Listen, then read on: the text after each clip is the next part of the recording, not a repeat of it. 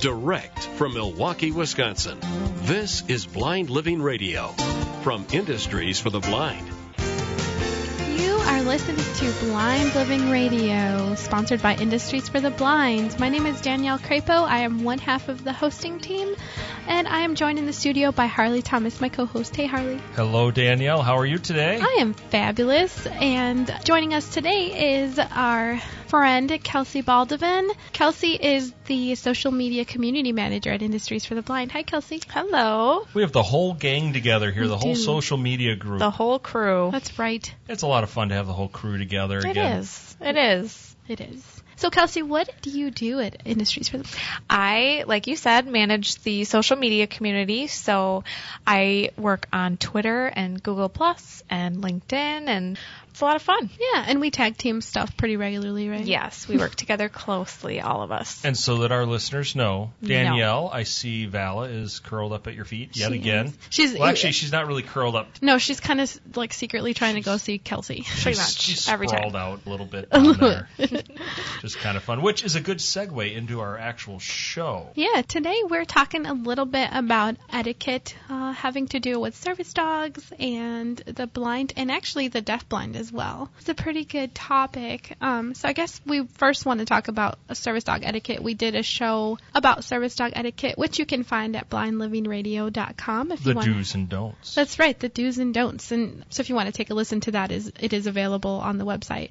We have a new topic today, and Kelsey, you had asked me about this topic recently, and it's about um, identification of service dogs, right? Yeah, I this is a very popular topic on social media channels and you know really just the the etiquette as far as identification and how you go about your everyday life with a service dog and you know going into different establishments and just how to handle that. I'm I'm very curious about that topic as are a lot of our followers. I thought identification was the dog had a harness on. Isn't that all there is, Danielle? I think it's a little more in depth than that, right? Yeah, uh, nowadays with, you know, uh, there's always a good and bad side to everything. So with the invention of the internet, we have great things like online shopping and social media. But then there's also places online that unfortunately are issuing um, service animal credentials to pets. So that's No way. yeah, yeah, it's it's happening more and more. Actually, there've been pets brought on flights, uh, commercial flights, and uh, brought into uh, public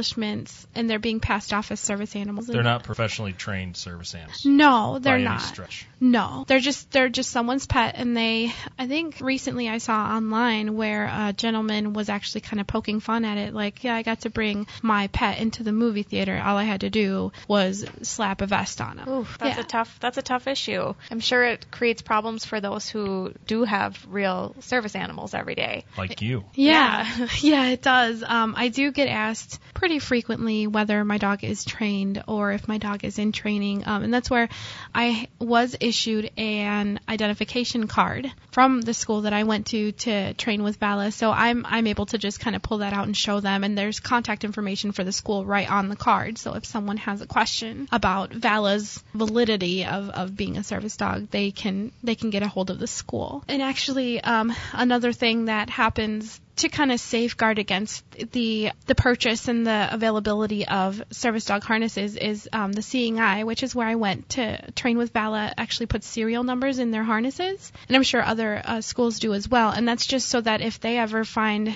out that Vala is no longer in service, they'll know that her harness has a certain number um, associated with it, and then they're able to make sure that I'm not, which I would never, but you know, not selling it on eBay or trying to make money off of it. What about the identification Vala actually has on herself? Vella has an ear tattoo. Um, she got it when she was a puppy, and that is also just a, another way for them to identify her. She's also chipped, so they, if she's ever in a situation where they need to wand her to find the chip, they will see that she is a registered dog. The chip, I don't believe, has anything to do with whether she's a guide dog or not, but at least they'll be able to trace her back to her, her origins. And, and eventually they'll get it back and they say, oh, Danielle, you're the owner of this dog. Mm-hmm. And if they ask the vet, the vet will verify Vala is a service dog. Yeah. Legit. Legit. That's what they say. Well- right, Kelsey? That's very important. Dog's legit. Yes. Well, and she has her bling too. Her tags on her collar. Uh, one of them has my contact information, and the other one is uh, Home Again tag, and that's from the company that issued her chip. So it's very easy to find out that this dog isn't just my pet; she's my eyes. So, how, with the registration process, is it something that you have to do on an annual basis? Does she have to go back in to be re registered, or how does that work? Is there an expiration date on her registration, I guess? The only expiration dates, well, there's two of them. Um, Home Again issue, has a registration date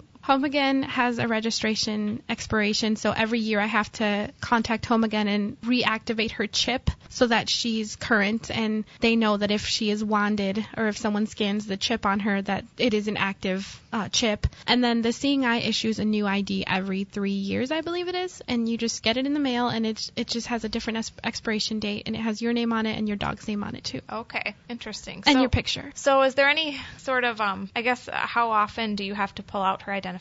Are there uh, a lot of scenarios where that's important? More and more when we go into restaurants or other public places, yes. And that has to do again with people trying to have their dogs impersonate service animals. So it's it's important to always keep my ID. I always have the ID that has Vala's picture on it right behind my state issued ID because you just never know. Okay. This is a good spot for us to take a quick break, Danielle. What Sounds- do you think? Sounds good to me. I'm Harley Thomas, And I'm Danielle Crapo. and you're listening to Blind, We'll be right back after a word from Industries for the Blind, Milwaukee, the official sponsor of Blind Living Radio. Are you blind or visually impaired? Are you seeking a job? Well, Industries for the Blind is dedicated to hiring people just like you. Just go to ibmilw.com slash careers and find out how you can become part of our wonderful team of blind and visually impaired professionals. That's ibmilw.com slash careers. Welcome back to Blind Living Radio. I'm Harley Thomas, one half of the hosting duo, joined by Danielle Crapo. Hi, Harley. Hey, and in our studio we have a special guest, Kelsey, with our Hello. part of our marketing team here at Industries for the Blind. It's nice to have the crew together. It It is, is. good to have the crew together. It is. It is. We don't get to sit in a very small radio room very often. No, No. It's it's a privilege to be in such close quarters. Yeah. With, with me, right? Right, right. Well, With one I- half of the duo and Bella. well, it's Vala that, that we all want to be close to. That's true. Plus, she smells so good. I'm going to get off the floor now. Okay.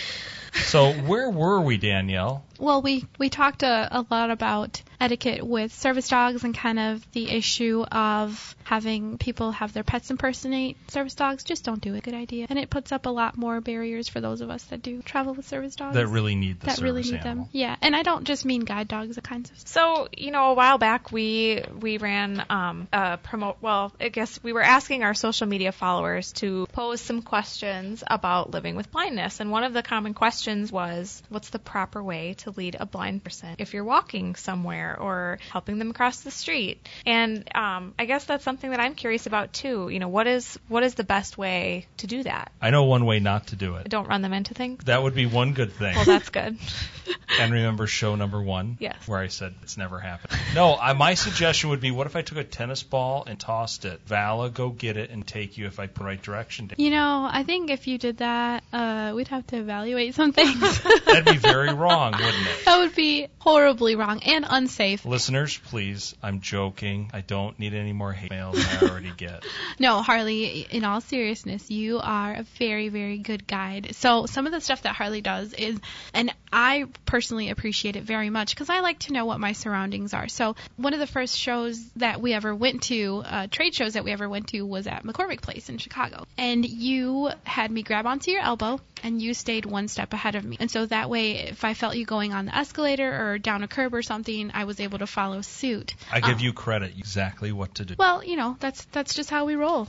But the other thing that I really appreciated that you did was you told me what was around me. Just because I can't see doesn't mean that I don't want to know what my surroundings look like and you know, I want to be able to visualize and you told me McCormick was huge. So I, and I appreciate that. And you, you know, there were other details you gave me. You told me what if that we were passing up Starbucks or, you know, a sandwich shop or something like that. And I, I appreciate that. And um I almost didn't tell you about Starbucks exactly because, of my addiction. Then you would want to stop. I think we had somewhere to get to. Is that possible? I hear Vala in the background. She is just. She knows we're talking about guide dogs. And You know she what it heard the- is? she- what? She was like, "Oh, Harley guides you now? Then I'm leaving."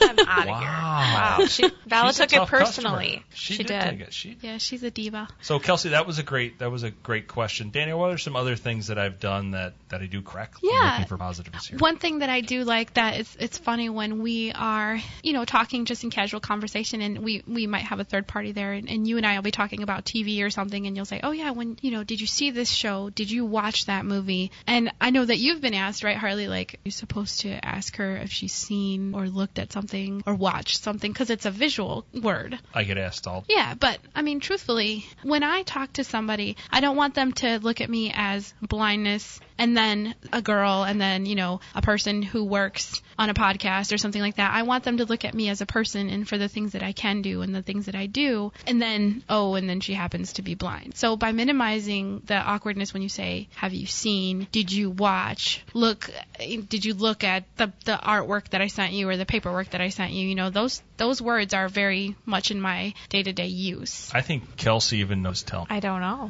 All the words of the dictionary. All Oh, the words yes. in the I have heard this dictionary. before. Yes. And you'll hear it again. It will continue. Even my children have figured out. Yeah, that's good. That was one of the first things I learned after I came on the team. Teach them. Teach them young.